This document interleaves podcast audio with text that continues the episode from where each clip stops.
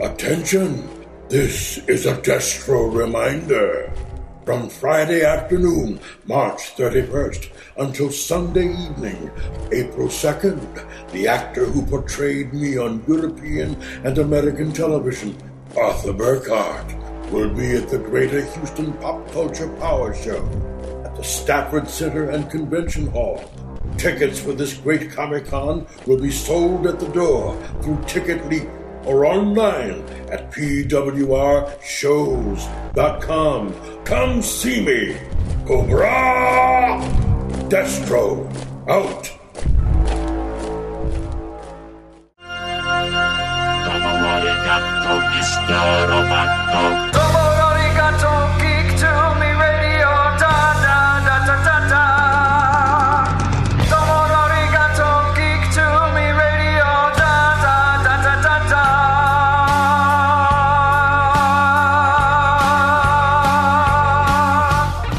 Welcome, welcome, welcome, geeks and nerds, girls and boys, to a brand new edition of Geek to Me Radio. Tonight, we have award winning director April Wright on talking about a great documentary she's got out, Back to the Drive In. We'll talk about some of her other projects as well. Later on, we'll hear from voice actor David Kaye and actress Dale Soules about her new series, Digman, on Comedy Central. All that and more, stand by.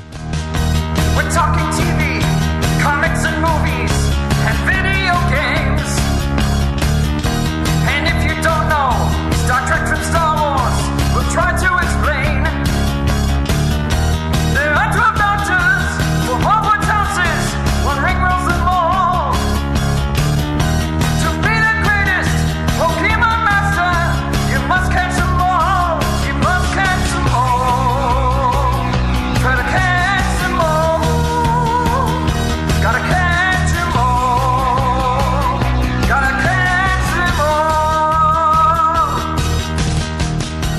you're driving around the greater St. Louis area tonight listening to us on the Big 550 KTRS, hello to you. Thank you very much for tuning in and listening.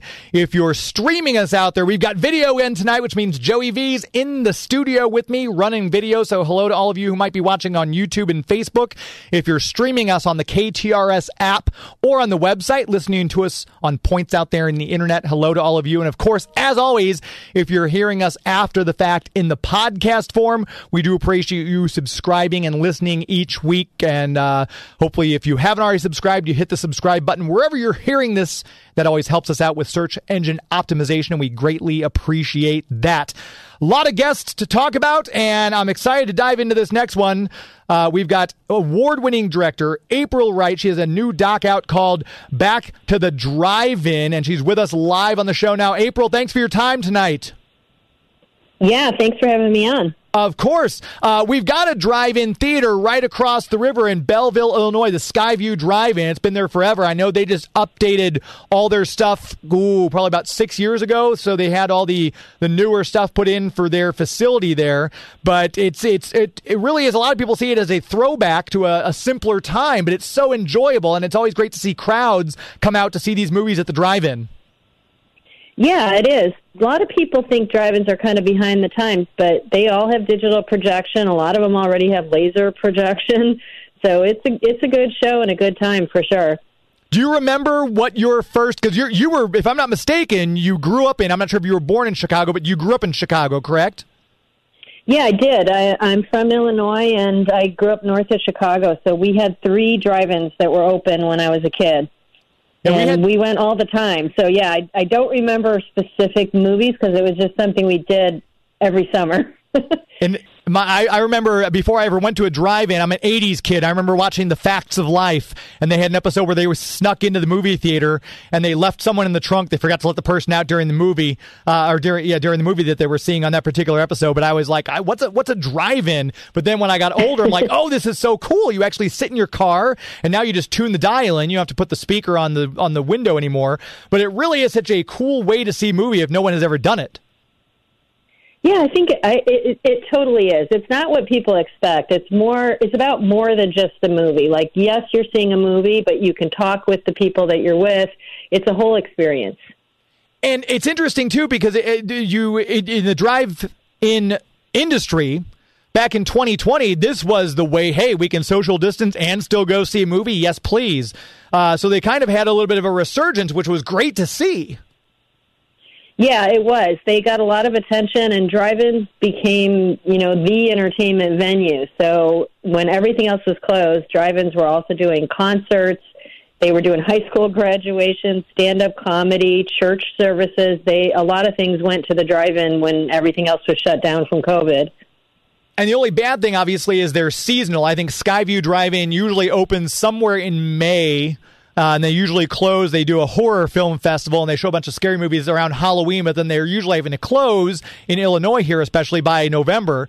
It's just one of those seasonal things. When when you're when you're working on this documentary, uh, back to the drive-in, uh, you did one previously, if I'm not mistaken, in 2013, I believe. Go uh, going attractions, it was called. So was this one that you just felt there was so much more you wanted to talk about, or was it because of their resurgence during COVID that you revisited drive-ins? Yeah, my first documentary was about the history of drive-ins, going, going attractions, the definitive story of the American drive-in movie. So if anybody wants to know how they were created, why, the heyday, it, it goes through everything, all the ups and downs.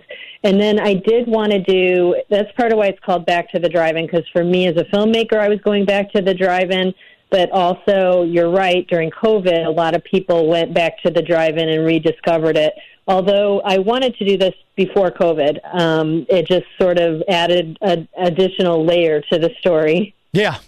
And, and do you? I, if I'm not mistaken, because I know we used to do a trivia night here on Saturday nights on KTRS, and Skyview Drive-In was one of the sponsors of the trivia night. If I'm not mistaken, if you can correct me, obviously, I think there's only maybe about 60 drive-ins at the most throughout the country that are left that still operate. No, a lot more than that. Oh, good. Okay. But, um, yeah, yeah.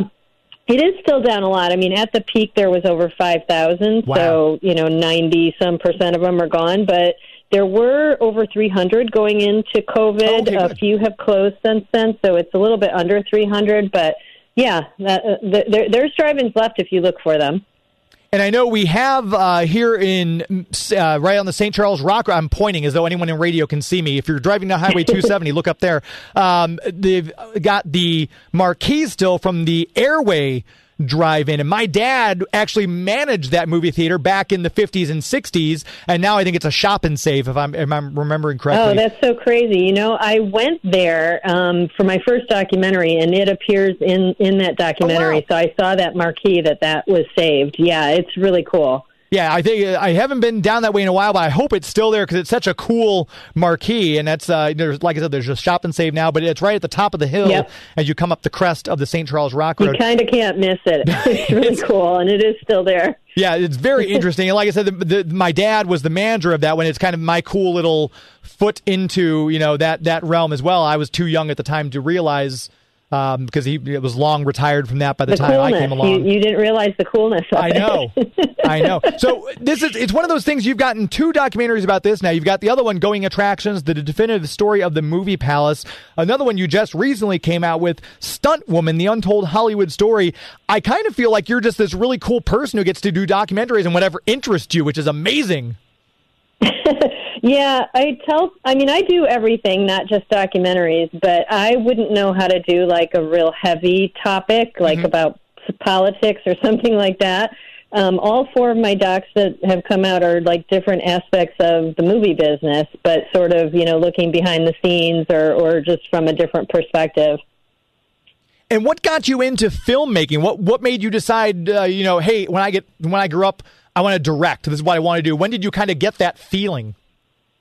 Well, I always loved movies. I had a movie family. My dad had a eight millimeter camera. We had a projector. We had editing, reel to reel editing equi- equipment in the in our basement. So I was always aware of the process. And then when I got older, my brother and sister both worked at our local movie theater, so I got to go there and see as many movies as I wanted. Nice. And um, so I knew I'd get into this business eventually. Um, but um, yeah, I just I'm, I'm attracted to certain stories, and um, and you're right, I do kind of pick and choose. But I kind of like underdog stories. And I feel like looking at the drive-ins, looking at the stunt women and their struggle in that business, like that that's been the common theme in everything that I'm interested in. It's sort of, you know, and and that definitely comes through I think in this new movie Back to the Drive-In. We're definitely rooting for some people who are fighting um, to keep them going. And it's interesting too because I feel like there's that wave of nostalgia that every generation gets, and the fact that we do still have, as you said, almost 300 drive-in movies, and they did make a kind of a pop back in 2020, just kind of shows you nothing ever really goes out of style with with everything kind of changing. Like we're losing shopping malls. I used to, again an 80s kid. I went to the mall all the time when I was little. yeah, it was who just would imagine the mall would go away, right? Right, exactly. Who would have thought? But I think like the fact that these have stuck around and even had a bit of a reprise, do you think there's still a future for this or will this always be something that's kind of like we'll have a couple of these out there and it will always be kind of a, a relic of the past? I think everybody's kind of optimistic. The the uh, the other thing that happened during COVID was that all the movie theaters shut down, and so a lot of the studios had an opportunity to see what would happen if we just put movies only on our streaming services. And I think most of them came to the conclusion that's not the best path. That people do like going and seeing movies in theaters, and it's better for the movie in the long run. So I think I hope we might see an uptick. Yeah, it's definitely and uh, the best thing about these is a lot of these drive-in. I know Sky. I speak. I say a lot of these. I, Skyview's the only one I've ever been to. So, but I, I think a lot of them usually do the double feature, which is really cool. Like they'll show, like they might show Encanto and Lightyear for the kids on one screen. They've got another screen where they're showing like John Wick four, and you know they might have the third movie out playing too, just to kind of lead in. But that's that's a fun thing. The double feature has kind of gone away. I don't remember double features in my lifetime except at the drive-in. Yeah, and it really is a drive-in thing. Or if you go to like a retro movie house that's only playing old movies, sometimes they'll do double features. Mm-hmm. Like we have the new Beverly out here in Los Angeles that Quentin Tarantino owns, and he's all double features. But um, yeah, drive-ins do double features still. Almost all of them still play double features. So you can find cool, you know, cool combination of movies, and it's a good value. Yeah, shout out to our friend Tom Stockman from We Are Movie Geeks. He's uh, he does eight millimeter double features uh, occasionally uh, when when you get the chance. If you're uh, if you're listening right now, uh, find Tom Stockman on Facebook and he'll update you next time he has one of those double feature showings of his eight millimeter films. It, it the the way movies you mentioned it earlier. I'm a theater guy. If I'm going to see a movie, I don't care how good your surround sound is in your home, how big of a screen you have on mounted to your wall of your living room. It's not the same experience as going to a movie theater. And I think the drive-in provides an even more unique experience, wouldn't you say? I agree with that a hundred percent. I mean, I, I I stream things at home, of course, but it all kind of blends together. Right. Or sometimes you're multitasking while you're watching because you're doing other things in your house. So when you go to a movie theater, you have a much more intimate experience with the movie, with the characters, and it, it just hits you in a different way. When you go to a drive-in, because there's that whole added environment that you're outdoors and you have all these other elements, it really creates a memory and an experience um, that people don't forget. So I think there is something special about seeing movies that way. And you mentioned the amount of drive-in theaters. Obviously, for the two documentaries you did, do you know how many of those approximately 300 that you got to go see? well, that's a funny thing because when I made my first documentary, I wanted to be really thorough.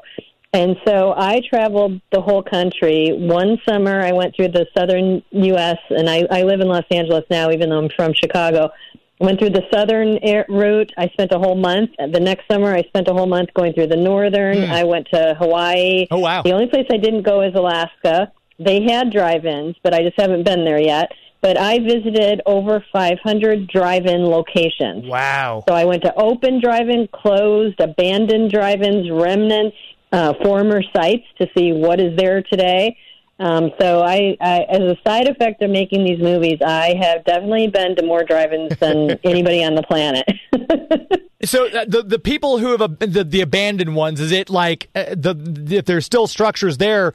Is it the the the city owns the property? Have the private developer come in and bought it with the intention of? I'm, I'm sure it's different in every location, but I'm curious as to what happens to some of those like the one here on the St. Charles Rock Road I mentioned, you know, it's, it's a shop and save. Are there still remnants like this is being preserved by historical societies? Do they step in to kind of help keep some of the land? You know, it's all over the place. The preservationists have not focused on drive-ins as much as they have some of the historic indoor theaters, Hmm. um, like like my other documentaries about the movie palaces.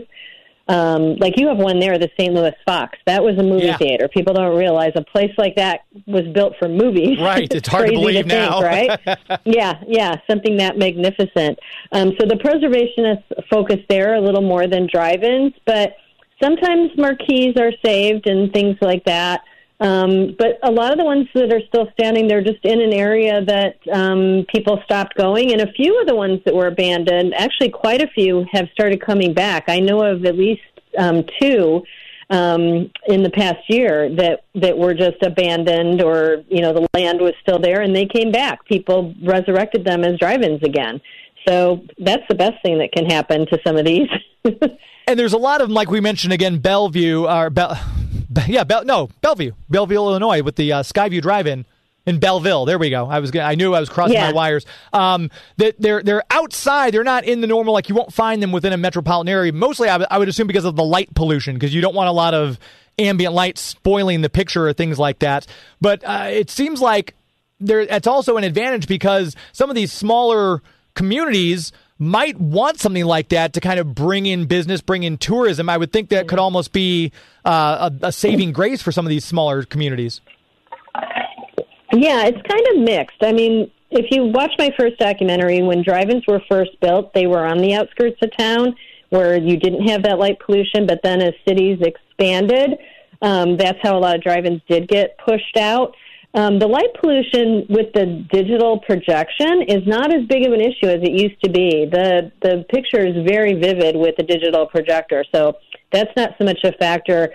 Um, if you look at my new movie, Back to the Drive-In, there's one in Fort Worth, Texas, and you can see the tall buildings of downtown a couple blocks from that drive-in. So they're not all rural, although some of them are. And uh, if I'm not mistaken, I'm, I'm trying to remember back uh, the the upgrades that a lot of these drive-ins had to make. Wasn't it like required, or was it just because a lot of them were like? I'm not sure if there was like, uh, you know, like the yeah, FCC regulates the the radio. digital, Yeah, it was the digital conversion that happened um, uh, maybe like 12 years ago. Mm-hmm. So uh, when everything went from film to digital, that was a lot cheaper for the studios to send around a digital copy Sure. than to make all these film prints. And also, the new 3D was coming out then, and you needed the digital projector to project that, to project Avatar and some of these new movies that were coming out.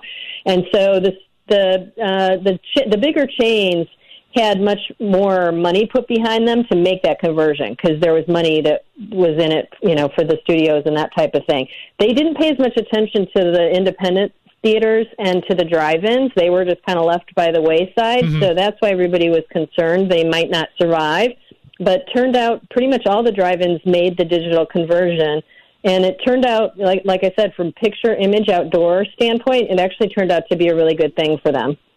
And if you're just now tuning in, we're talking with award winning director April Wright. Brand new documentary, Back to the Drive In. Are you okay to stick with me through a commercial break, April? Sure. Perfect. We're going to take a very brief commercial break. And when we come back, we're going to chat more. If you have a question you'd like to ask April about her uh, documentary work on Back to the Drive In, you can text us on the KTRS text lines 84126. You're listening to Geek to Me Radio on the Big 550 KTRS. Please stand by.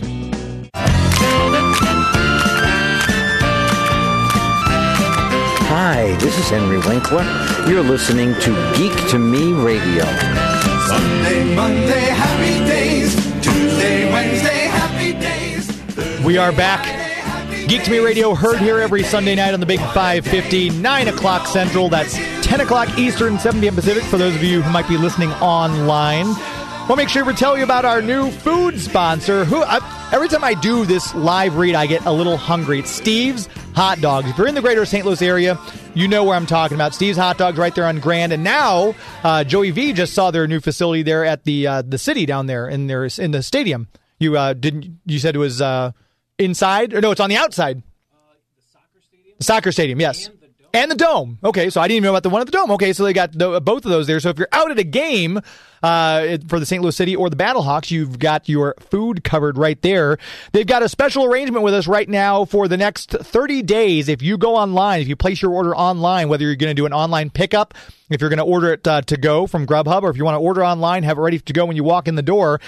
Tw- you get $5 off your order of $25 or more. Just put in the code geek to me at checkout and you'll get $5 off. So you're saving 20% on your order right there. Uh, it's the official hot dog of St. Louis. These hot dogs are amazing. They've always got a, a different menu with specialty themed hot dogs. Every all beef hot dog is cold smoked, grilled, top to perfection on a fresh baked bun. Uh, great menu choices, as I mentioned. Of course, it's, it's up there with Fritz's famous frozen custard. Uh, you can hit, go to there for dessert afterwards after you leave uh, Steve's Hot Dogs and get your fill of some wonderful, wonderful food.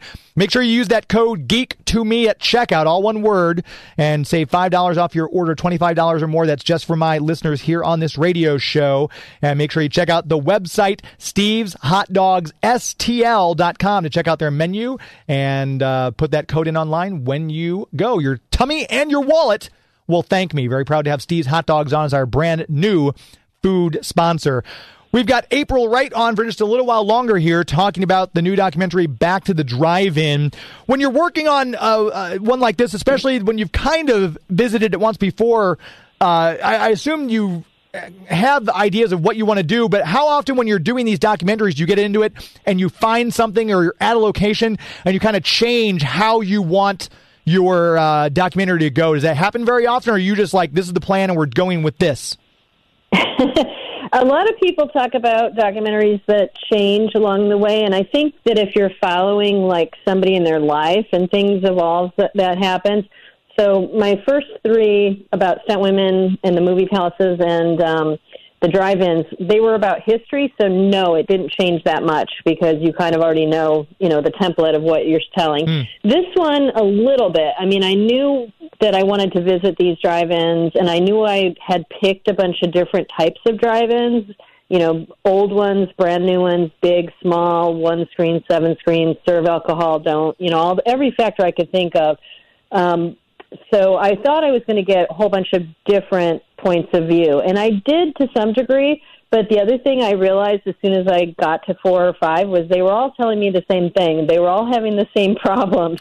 so I realized all the factors didn't matter. They were all sort of in the same boat together. And we've got some text line uh, questions came in for April. We've got uh, first up is John in the 314 area code. He wants to know, April, what's your favorite drive in that you got to visit and why? Ugh. I cannot pick a favorite among among the drive-ins because there's um, so few left. I, I'm just like any drive-in that is near you and is open. That should be your favorite drive-in. Yeah. But I did try to pick um, some different drive-ins in this movie that I like certain things about them. Like the Bengie's drive-in outside of Baltimore is very authentic, um, very cool. Um, the Greenville in upstate New York, they have kind of a bar area, and Oh, they wow. do themed drinks with the film, and they have a lot of special things. So when I was there, they were showing The Big Lebowski, and they had White Russians, and they had dude cookies, and um, it was awesome. So I tried to highlight some of the different things that that uh, some of these places are doing.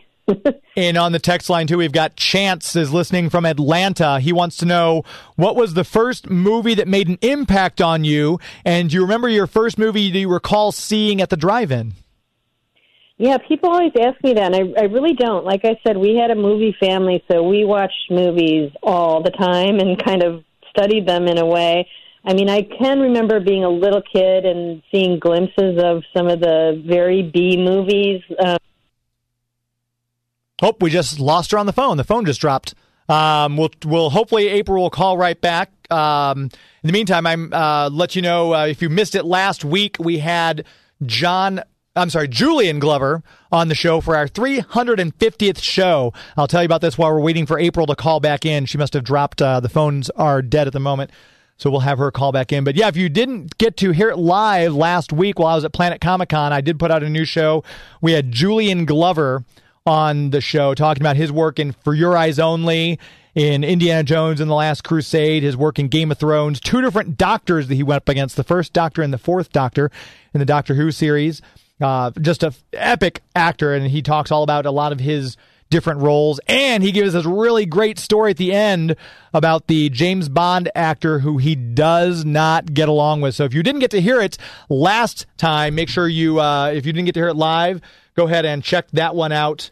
Uh, it's it should be uh, on the website if you go to geektomeradio.com. And you can also uh, obviously get that from the KTRS site, thanks to Mike Wilkerson updated our KTRS page. We have April back. It looks like April. Did, we, did you go through a valley? Did we lose you? I don't know what happened. You, it just dropped off. Like I couldn't. I was still connected, but I couldn't hear you. So sorry about that. Oh no, that's perfectly fine. but yes, you were saying you came from a movie family and you did a lot, you know, a lot of movies and everything, but you couldn't quite remember uh, your first movie you saw to drive in. Yeah, I remember seeing some really bad B movies, like, and not really seeing. I was a little kid in the back seat trying to peek out, but um, like some Jaws knockoffs, like Orca and Grizzly, were a couple I vaguely remember, but. Um, that's about it. That's so funny you said Grizzly because Chance, who asked that question of you, just said he saw Grizzly from 1976 at a drive-in in 20. Uh, I'm sorry, in 2007 uh, at the Starlight Drive-in in Atlanta. Was that one of the ones you hit? Uh, I, I, the Starlight is not in this movie, but it is in my first movie, and. I have been to the Starlight. Yep. So, Chance, uh, thank you for that question. And also, John from the 314 area code on the KTRS text lines. Thank you for those questions as well. Um, I don't want to keep you too much longer. I said it would only be a half hour, so I don't want to keep you past your time. That way you can come back and talk to me again when your next uh, film drops. But you, you've done all these films. You've won awards for your directing, everything like that. With the, I always I like to ask this question because people start getting awards and then they either have they feel like there's pressure to like maintain the bar at a certain level. Others it just kind of they, they- they're glad to have the awards, but it doesn't affect their work. Which camp do you fall into? Do you feel? I really appreciate all the awards, but um, I don't feel that pressure. I just set out. Each film's unique, and I just try to make the best film that I can. And especially when you're making documentaries, I always feel like I'm making a movie, but it's about somebody else. It's about their lives and their livelihood. So my job is just to really listen and to tell their story the way they want it told. And that's what I feel about this one. The drive-in owners are the stars. Hmm. I just showed up and captured them and then tried to show what their real lives were like and how hard they work and how passionate they are about keeping their drive-ins going. With two documentaries out about this subject, you, I'm going to consider you an expert. Uh, what do you think it's going to take to keep the drive-ins going? They had that little bit of a pop from the pandemic in 2020. Do you think that's going to kind of that alone draw more attention to the fact that we've got these great treasures that we can go see these movies at, or do you think it's going to take something a little more? Is there another innovation that could help save the drive-ins that we currently have? What are your thoughts on the future prognosis of this medium? Yeah, that's a great question. Well, they they as you see in my movie, I I shot it mostly in 2021 and you can see the novelty wore off a little bit mm-hmm. that once people could go to sports games or do other things that the drive-in was not the at the top of the list anymore. And I hope people see my movie and that it makes them be like, "Oh yeah, the drive-in. I do have to go back and support my drive-in because that really is what it takes. The local community has to make it a regular thing and go there and support and buy the food. If you want to want them to stay around, you have to go to them. And it's not it's a great time. So, you know, it's not like we're trying to make you do something that isn't an amazing time. yeah, exactly right. And we, we've, uh, like I mentioned with the trivia show, we had Bill Cleveland. We all went out to the, uh, we had a, a thing, a themed party. I can't remember what the movie was now, but we all went out there and we had a, thing where he did a little act at the beginning of it, kind of talked to people, and uh, Bill Cleveland's voice kind of led the intro at the Skyview Drive-In over there. So uh, we may have to l- look at something like that coming up here and see if we can't get some more. Not that the Skyview Drive-In they're not sponsors of the show, but it, it you know you want always want to support those small businesses. That's such an important thing to do, especially when the economy is kind of as rough as it is now. What's next for you? What did you have? I, I know a lot of people hate that question, but obviously, if you're if you're working on something else, I want you to be able to get the word out there. Are, are you currently working on anything that you can talk about? Yeah, I am. I'm I'm working on a lot of things, some TV things and some features, but in documentary, I'm helping a friend finish a documentary about girl skateboarders that we're Oh. just finishing up. Um, so that one's pretty cool. Will be coming out sometime later this year. And then on, on my going attractions theme, um, when I was on the road shooting this drive-in movie, I also shot a lot of B-roll for follow-up films there. So I'm going to do roller rinks, bowling Oh. alleys, and uh, family owned or, or regional amusement parks, which there used to be a lot of, and there's a lot less of them. Yeah, no, that sounds so much fun. And again, I, I think uh, my friend Emily, I know, would love me to have you on for an entire hour just to talk about the untold uh, Hollywood story of stunt women that you did in 2020 as well. Because that's, I, I kind of want to have you on. stunt women are awesome. If if people haven't seen it, they should. And is there the best place, like if people want to keep up with you to find out more about your work, is that you have like a website where all this stuff is stored, links to where they can get these uh, features of yours on demand? What's the best place to keep up with you online? I have a website that's it's just goingattractions.com that has most of my projects on there. Um, so that's a good way to check. And are you active on social media at all, Instagram or Twitter, or anything like that, or mostly through the website? Yeah, on Twitter it's Drive-In Doc, D R I V E I N D O C, and I'm on um, Instagram too. April underscore right underscore nineteen ninety nine. And that's right with a W for those of you who are listening. Uh, we'll put links to those in the show notes as well. I, we could easily have you on for the entire hour, but I promised you I'd cap it at a half. Uh, so hopefully we will get you back on the radio to talk about some of these other ones. Especially, I'd, I'd love to talk about the roller rinks and things like that. April Wright, thank you so much for your time on a Sunday night. Enjoy the rest of your night. All right, you too. Thanks. That was fun. Thank you. Be well. There she goes, April Wright. Make sure you check that out. Back to the drive-in. Just look on demand. I'm sure it's uh, wherever you get your on-demand movies and everything like that. You can probably check it out there. And that sounds like something that'd be really fun to watch, especially if you're a movie aficionado or apparently like John and Chance. Um, that they uh, would want to check out a documentary like that as well. Hopefully, you would too if you're listening here and you've been to the Skyview Drive-In in Belleville. Uh, that's something you'd probably want to check out as well. We're going to take our next commercial break. We're going to come right back and we'll play our interviews with David Kaye and Dale Soules coming up. You're listening to Geek to Me Radio on the Big 550 KTRS. Please stand by. Hi, guys, it's Emily Swallow. I have two things to tell you, one of which is This is the Way. And you are listening to Geek to Me Radio. So great to see Emily Swallow back for season three of The Mandalorian. Uh, I'm really enjoying this season so far.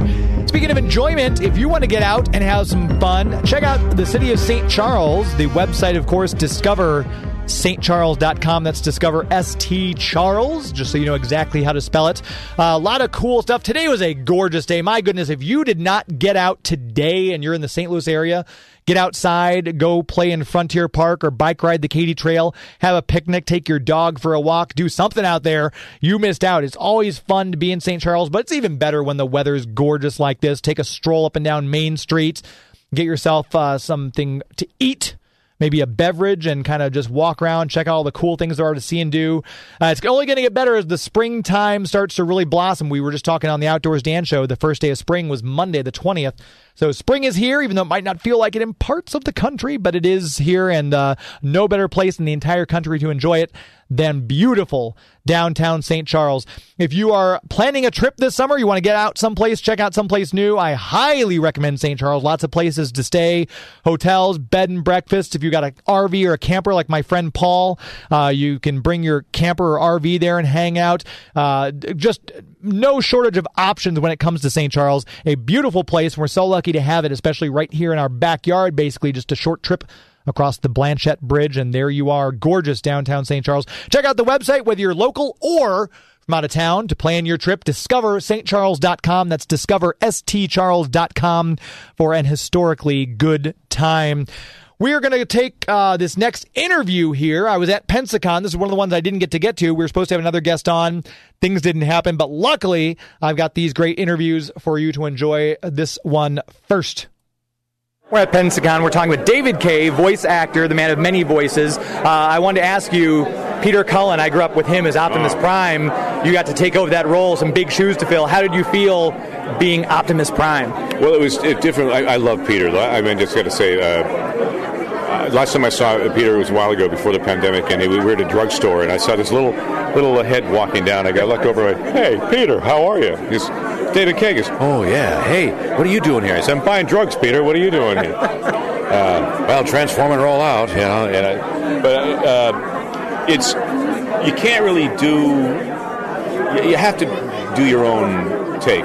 And so when I, they brought me in uh, from you know playing the villain all those years in Beast Wars to the to I, I walked in the in the booth, and I didn't actually audition for Optimus Prime because I did uh, I did Megatron. I thought, oh, here we go, we're gonna ride the horse again, you know. And uh, I picked other roles. I, I, I did pick Lugnut, which I got you know cast in.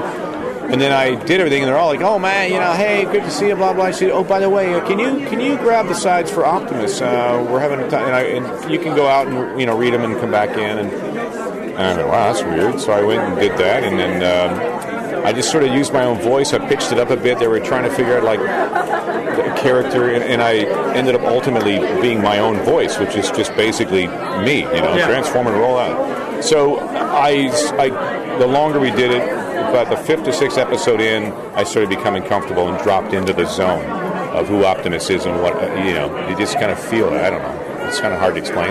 No. But yeah, so you have to do your own uh, thing. Be very cognizant of what you know uh, of the legend. You know, is Peter Cullen, and uh, you know you do your you, you do your, your take on it. You know, hope it hope it sticks, and know, and go home and have dinner. So And one of the things I was noticing, I didn't realize this when I was doing my research, the narration for uh, John Oliver. Oh yeah, and that that. since 2014 it says, which you've been at it for a while, I, and not like how do you get that gig, but how did you? 2014. That's what it said on the IMDb page. I was surprised it had been that long because I was like, my goodness. It's been nine seasons. Yeah.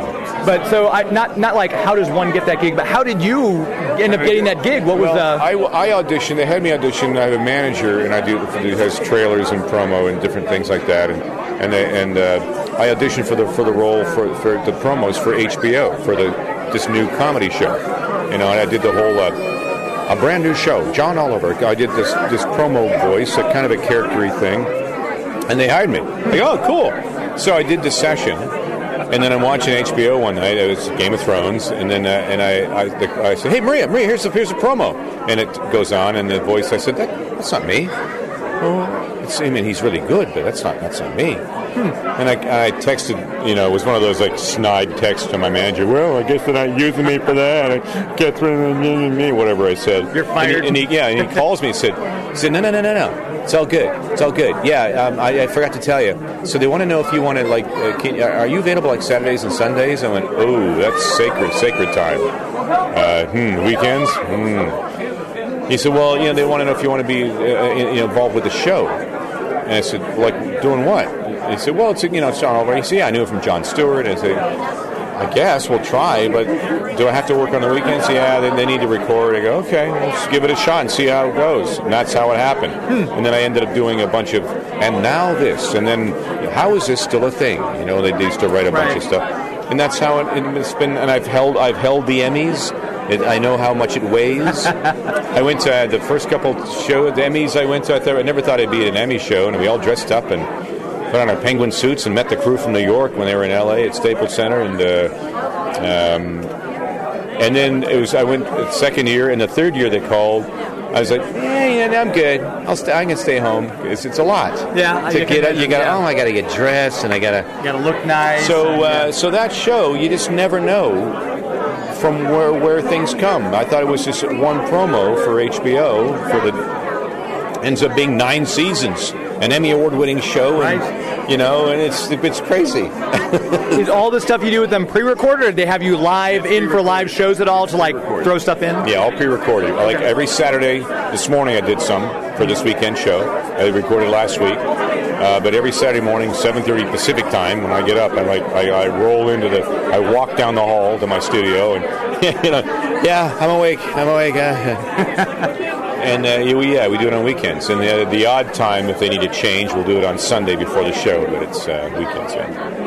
And uh, Eternals just came out uh, last year. I feel like everything just came out because pandemic has thrown my time times off. Irrelevant. Exactly. But uh, being able to voice a big cosmic level character in a Marvel film, how was that? surreal because I remember being introduced to the comics from my friend, my late friend, who passed away unexpectedly last year of a heart attack. And Dave used to work in a comic book store in my hometown. Uh, I grew up, grew up in Peterborough, Canada. Uh, it's northeast of Toronto. Um, and we used to go down and hang out on a Saturday. He was like 14 or 15, and he would be organizing Sandy, old Sandy at the bookstore, and he was organizing comics downstairs, and you could smell that dusty paper, that Yeah. wonderful comic book smell, and I couldn't imagine the amount of money that that would be worth today. Those books. Oh, I know. That store burned down, by the way. We went down and watched it burn, and it was Oh, horrible. But Dave, the one, I remember one day said, "Hey, this," you know, he introduced me to Jack Kirby and Stan Lee and all the characters. We had some famous monster film on magazine down there too, but mostly comics. And he gave me, "Hey, this is the Eternals." He's like, "There's uh, seven, seven." Uh, he, he gave me like. I was looking at, you know, I remember the Eternals. Yeah. And in the movie theater, when he came on, I went, "Oh my God, this is surreal, isn't it?" So, pretty, pretty cool. Uh, It was, it was a neat thing.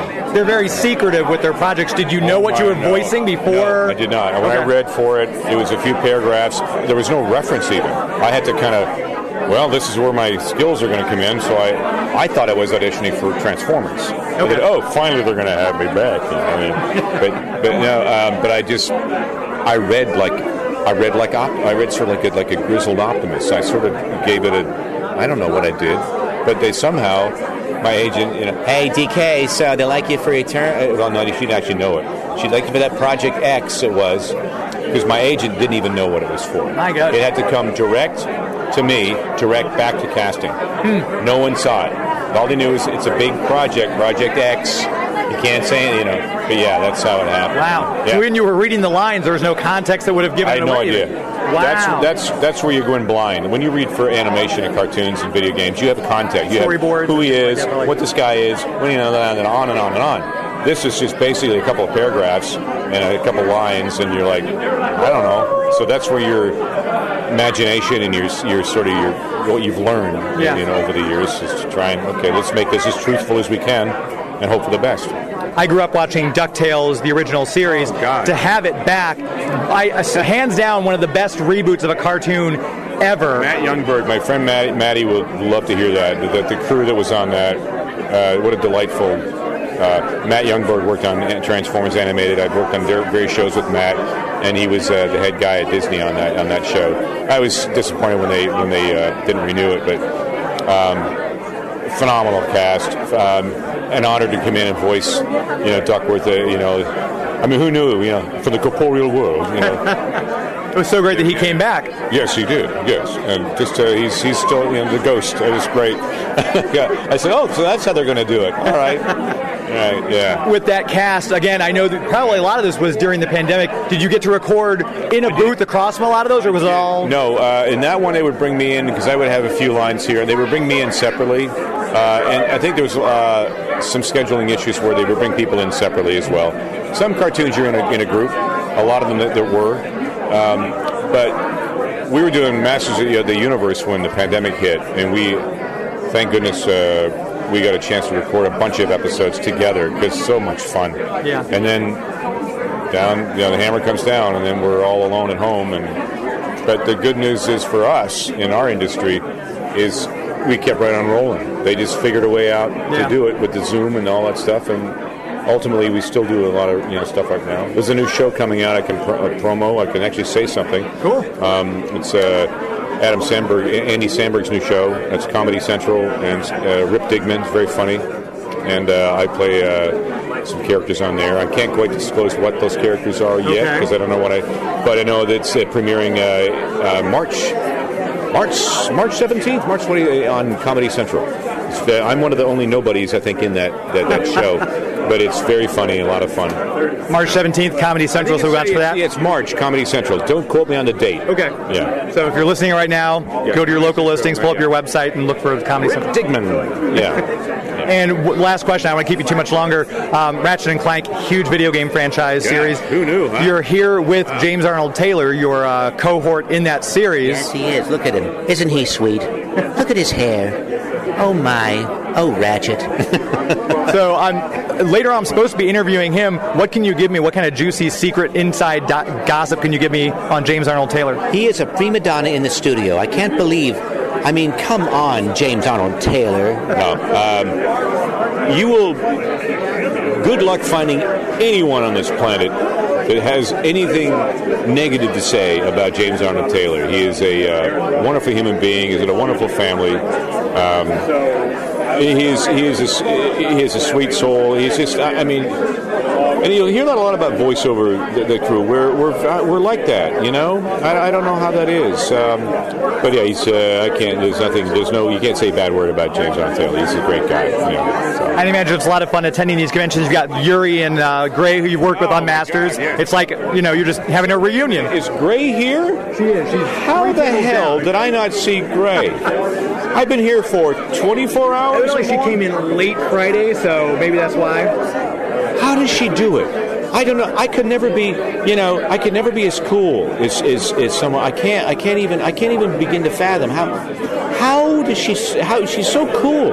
I'm gonna go and give her a smooch. Uh, she's lovely too.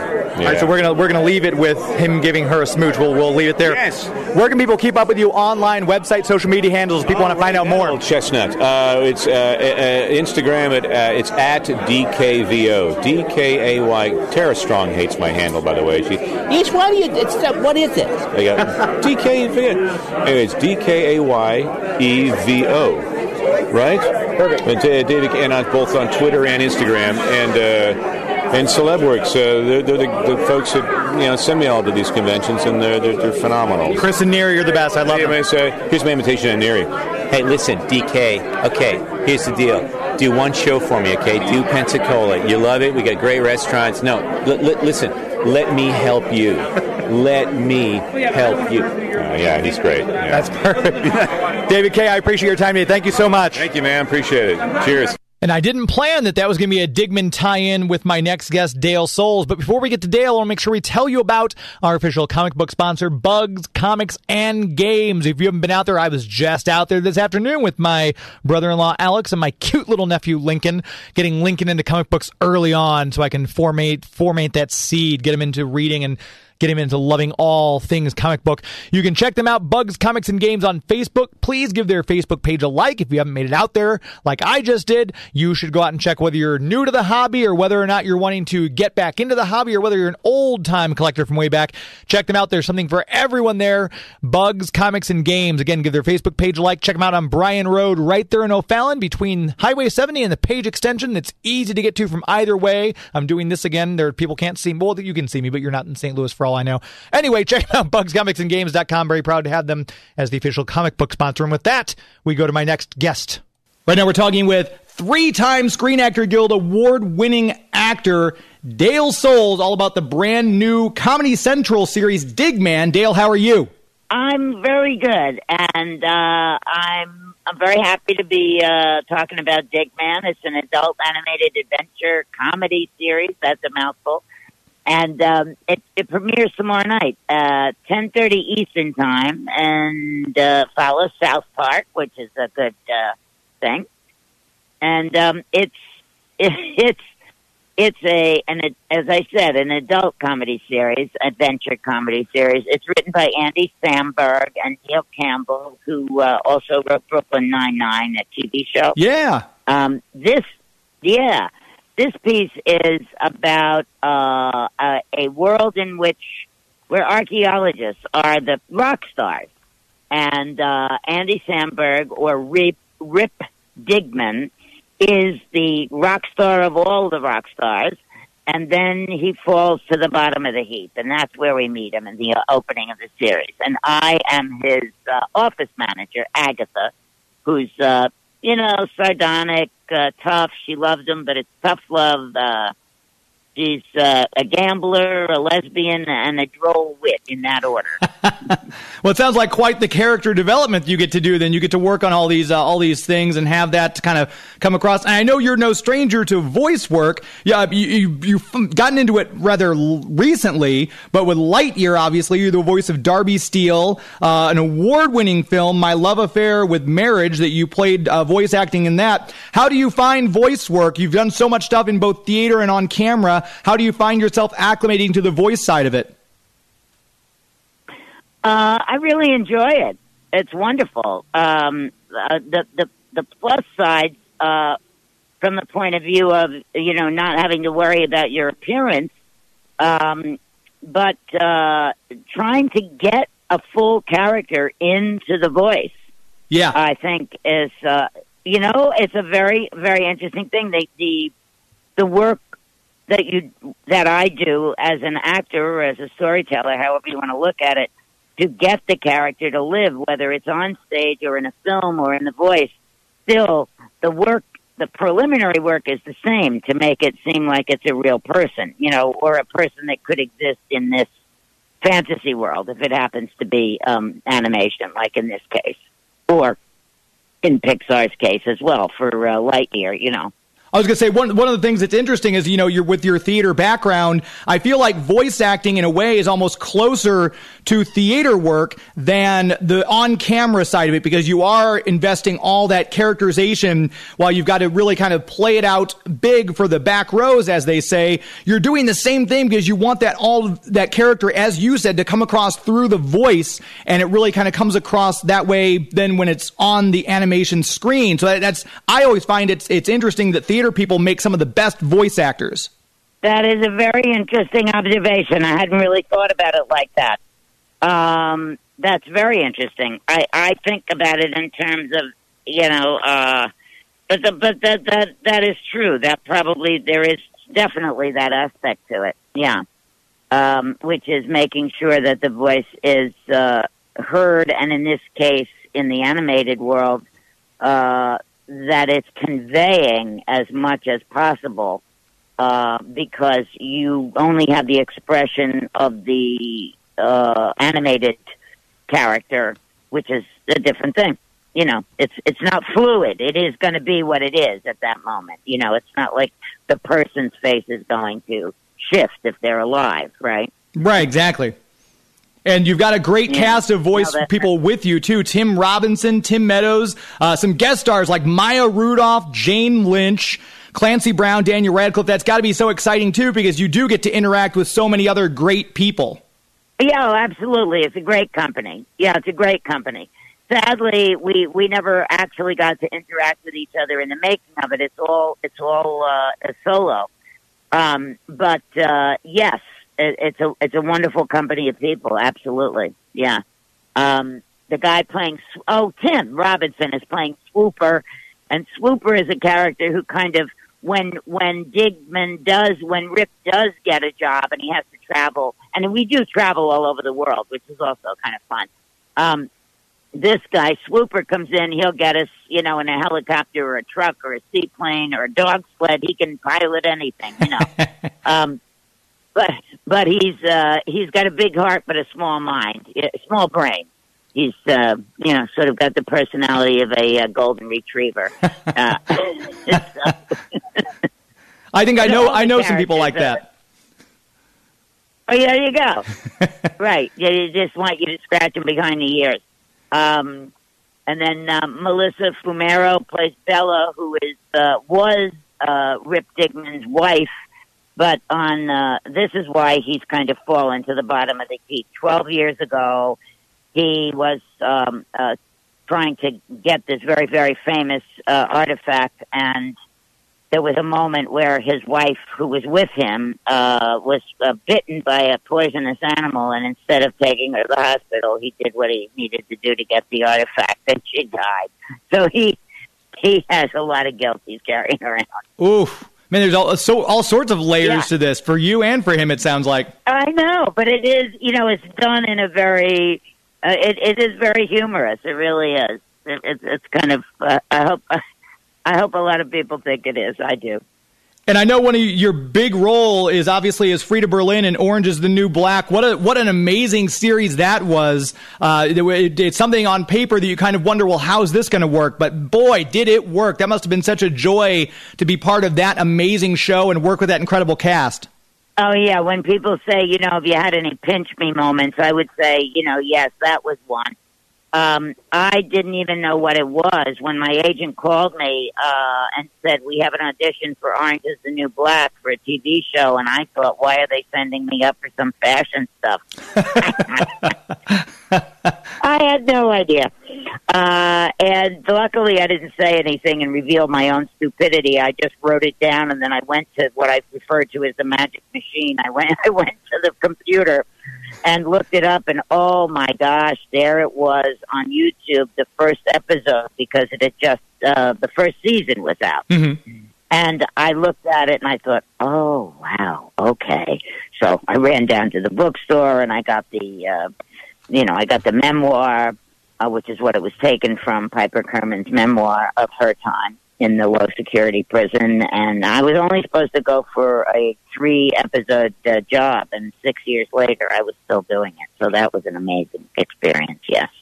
And I know we just got a moment or two left. Um, I love theater actors because you come from that background. It never really leaves your heart. You always want to go back and walk the boards. It's it's one of those things that theater people are uh, uh, certainly a different type of actor. So having that background, being on the original Broadway production of Hair, that must have served you so well going forward in everything you're doing now.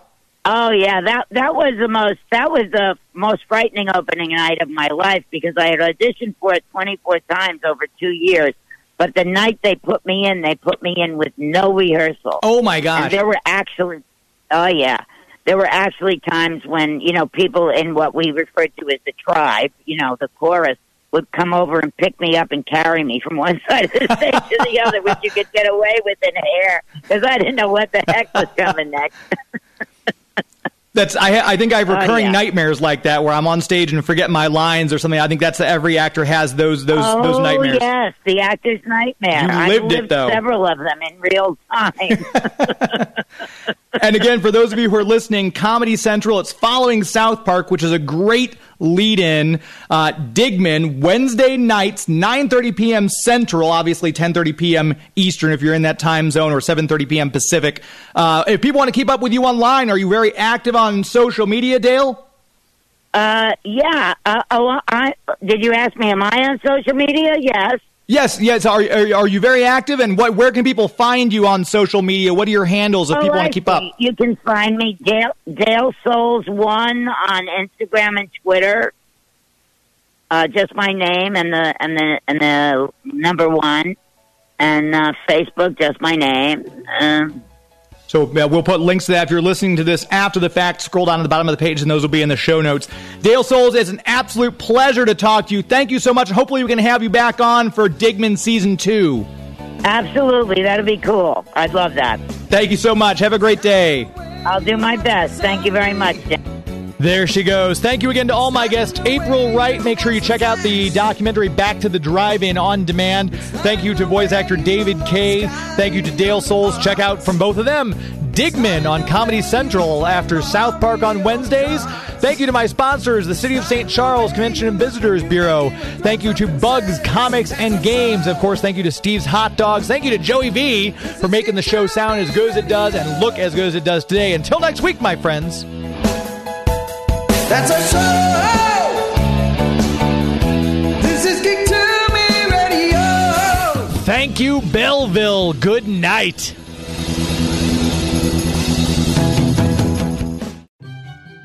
Hey kids, are your parents about to buy you a shiny new toy from Amazon? Hi, I'm Chucky. Wanna play? Well, don't be selfish. Share some of that money with us. Before going on Amazon, make sure to type in bit.ly slash geek to me in the web browser. It will look just like Amazon.com, except it'll say referral geek to me radio up top. And then when you check out, a tiny percentage will go to support the show without costing you one cent more.